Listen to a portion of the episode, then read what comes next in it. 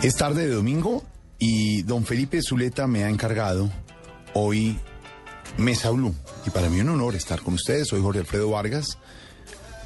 Los acompaño por las mañanas en Mañanas Blue 10 AM, pero en este programa de domingo, de perfiles, de charlas y diálogos diferentes, pues Felipe Zuleta, que está en misión periodística y de descanso, que se lo merece, me dijo, ayúdeme, haga un programa, una conversación amena con un personaje interesante para ver diferentes facetas, como él ha hecho con varios personajes que ha tenido aquí y que lo hemos acompañado. Y me puse a pensar, ¿quién puede ser el personaje de un domingo en la tarde para que usted, señor oyente, que va en su carro y nos está oyendo, usted está en su casa rico, ya descansando o preparándose porque mañana lunes inicia nuevamente la semana?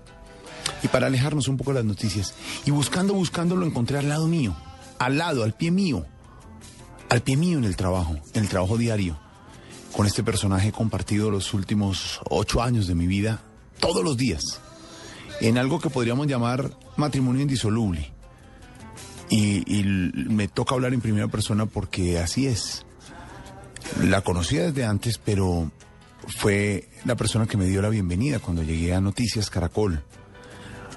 Una mujer pilísima, una mujer que hace lo que le gusta, una mujer que respeta, una mujer tolerante, una mujer de principios y valores, una mujer estructurada, una madre sin igual, una gran esposa, una buena profesional y una gran amiga.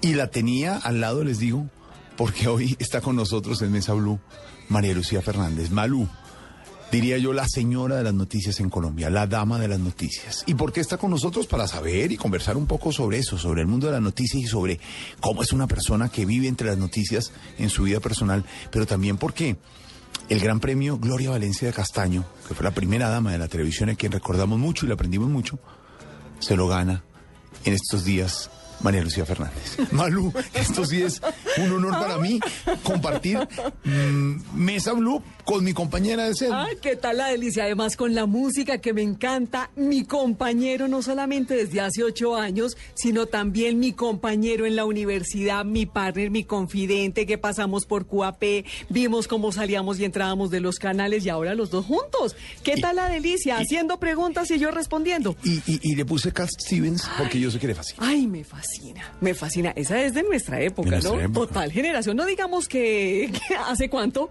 pero No, no hace importa. Cuando éramos eh, adolescentes. Yo molesto y a veces en noticiero digo que yo quería ser presentador cuando veía a María Lucía en la pantalla. Mentiras. favor, el. Mentiras. Somos de la misma generación. Total. Compartimos, yo me gradué antes, por supuesto, pero compartimos la misma generación. Comenzamos casi al mismo tiempo y María Lucía es una excelente presentadora. La ven ustedes todas las noches a las 7 de la noche en el canal Caracol. Ha hecho radio, ha escrito. Pero además es mamá, además es esposa, como les decíamos, además tiene facetas y soy testigo de que es pilísima y se prepara día a día para hacer lo que, lo que hace. Es la encargada de- del código Caracol, de esos chismecitos políticos y otras facetas de las noticias en, en el noticiero. Mamá de Juan Martín y de Lorenzo. Ah, ¿Cómo te parece? Ya adolescente, ya, no, ya que adolescente, ya jóvenes grandes. No, pero por favor, es que ya uno tiene 20 años y el otro tiene 17 años. En una etapa muy bonita porque ya pasaron esa adolescencia y creo que la adolescencia es un poco difícil para las que somos mamás, las que son mamás que me están escuchando. Los adolescentes son complicados en nuestra coyuntura, en estos nuevos escenarios, con esta nueva tecnología y yo creo que ya saltaron adelante, ya uno está en la universidad, el otro se está preparando para entrar a la universidad y por fortuna hijos de una mamá, como muchas mamás en Colombia, que trabajamos, que somos esposas, que somos cabeza de familia, cabeza de hogar, que hacemos todo, que les tocó esa mamá y maduraron mucho más rápido que el pero- común denominador de los mamá. ¿Se separó usted y cuando los niños tenían cuántos años? Muy pequeños y fue una separación, como todas las separaciones, una separación dura, dolorosa, traumática, porque yo tenía ya dos niños y el pequeño, que se llama Lorenzo, tenía tres meses de nacido. Ah, tenía tres Sí, meses nada sí, más. ¿Y Juan Martín cuánto tenía? Y Juan Martín tenía tres añitos. Tres años. Claro, uno de brazos y, y- y el otro de tetero. Claro. Para nadie es un secreto que la vida del periodista tiene muchos sacrificios y el principal Sí. es de la familia. Le ha tocado sacrificar muchas cosas de sus hijos por la profesión? Cuando uno le apuesta algo en la vida, uno tiene que sacrificar ciertas cosas en la vida. O sea, uno quiere hacer todo, ser mamá, ser profesional, hacer una maestría, hacer un PhD, ser esposa, uno quiere alcanzar el mundo, la juventud alcanza para todo eso, pero sí hay que sacrificar facetas. ¿Cuáles son las facetas? Ausentarse de la casa, perder los primeros pasos de los niños, perder el, la primera palabra mamá o papá eso hay que sacrificarlo, por supuesto. Pero ¿qué pasa cuando somos así, cuando sacrificamos esas facetas? Que el poquito tiempo que tenemos con la familia y los hijos es un tiempo de calidad. Yo no me, yo no me desgasto como muchas mamás haciendo las tareas no me desgasto eh, eh, tomándole la lección al otro día, ayudándolos de vez en cuando sí. Yo el poquito tiempo lo tengo en conversaciones sanas, amorosas, relajadas, eh, de problemas, como confidente, no como amiga, porque nunca sería amiga de mis hijos, mamá, porque esa es la, la mejor amiga que no, para que no, no, no, no, no, esa, esa, esa parte muchos lo logran, me parece maravilloso, pero yo la mejor amiga no soy, yo soy la mamá. La mamá la que impone las reglas, pero también, obviamente, la mamá que le escucha los problemas y que está ahí para solucionarlos. ¿Pero es mamá alcahueta o mamá regañona? No, yo sí soy mamá regañona. Sí, cantaletuda. Sí, sí, y soy cantaletuda. y levante la ropa, y lávese los dientes, carambas, y mire esas uñas que están largas, y cómo es posible que llegó tarde y la llegada es más temprana y no les entrego llaves y les abro la puerta como una bruja en levantadora, en pijama, en pantuflas, a la una de la mañana y el otro a las tres de la mañana. Durante mucho tiempo María Lucía ha ocupado espacios importantísimos en la televisión. Alguna vez estuvo en las mañanas, en los noticieros, cuando comenzaba Caracol, después muy tarde en la noche, después madrugó en radio, después en el noticiero de las 7. ¿Eso sacrifica momentos de hacer tareas o de, lo de sacarlos al bus? Claro, por favor, cuando me tocaba madrugar la salida, la levantada, pero estaba en la costada de los niños. Ahora, cuando pasé eh, los horarios de la noche, estaba obviamente en la levantada, el desayuno, la supervisada, pero me perdía la llegada o me pierdo todavía la llegada a la casa, hacer las tareas y estar en la casa porque llego más tarde. Ahora, como son más grandes, se acuestan más tarde y me esperan para comer todas las noches. ¿Rumbean juntos? ¿Han rumbeado juntos? Porque los pelados Martín y, Lorenzo ya rumbean, ¿no? Eso sí no lo he chuleado y creo que nunca lo voy a chulear. Ellos primero se morirían, como dicen ahora, del oso y de la jartera que la mamá los vea bailar. ¿Qué tal la Bueno, pero... Y yo como una bruja mirando. Y yo sí me moriría de la pereza que me vieran a mí bailando. No, eso yo no, e, eso no.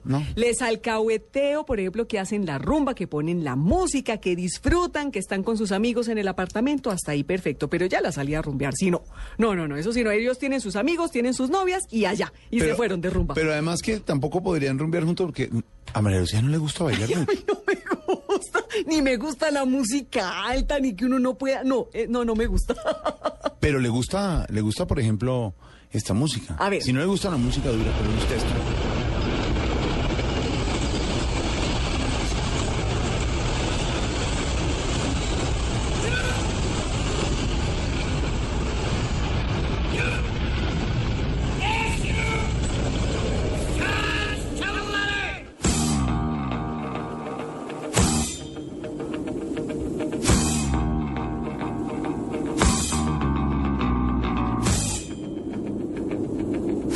No, no, no entiendo. Por favor, Pink Floyd, espérese que viene lo bueno. A ver.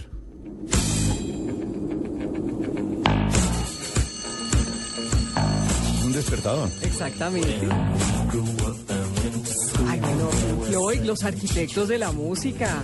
Quien no, se pues vio The Wall. No, por eso, eh, sí, todo lo que quiera, pero. con todo. Pero no le gusta la rumba, no le gusta bailar y, la mata esto. Me no encanta Pink Floyd, me encanta Metallica, me encanta el rock, porque usted y yo, Jorge Alfredo, somos de esa generación. Sí, claro, no sé cómo. Me encanta Pink Floyd, por favor. Y mire lo interesante para todas las mamás y los papás que me están escuchando, las generaciones tan distantes como la de mis hijos, en un momento nos volvemos a encontrar.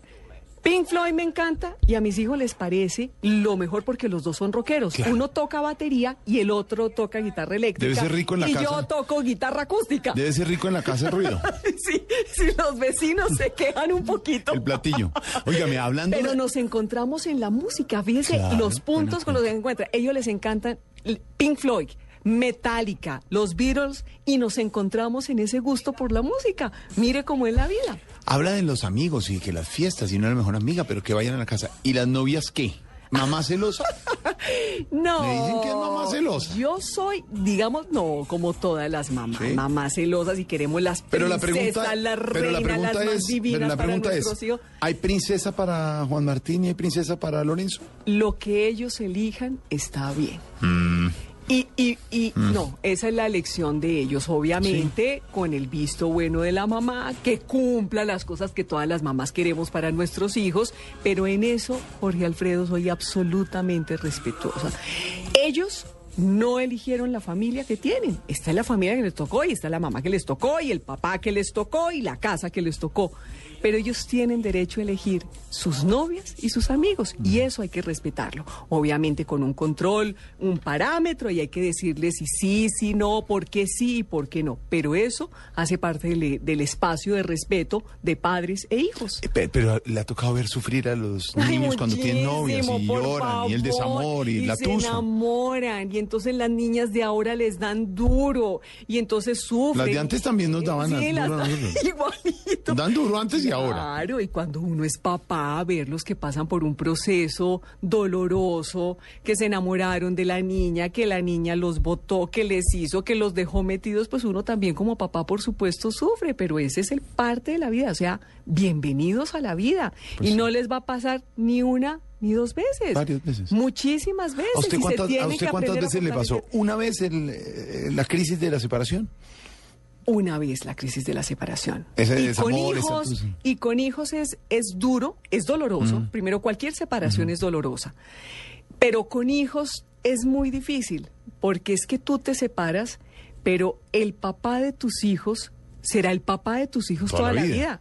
Claro. Y la mamá de tus hijos será la mamá de tus hijos toda la vida. Y habrá un vínculo hasta que la muerte los separe. Es así de sencillo.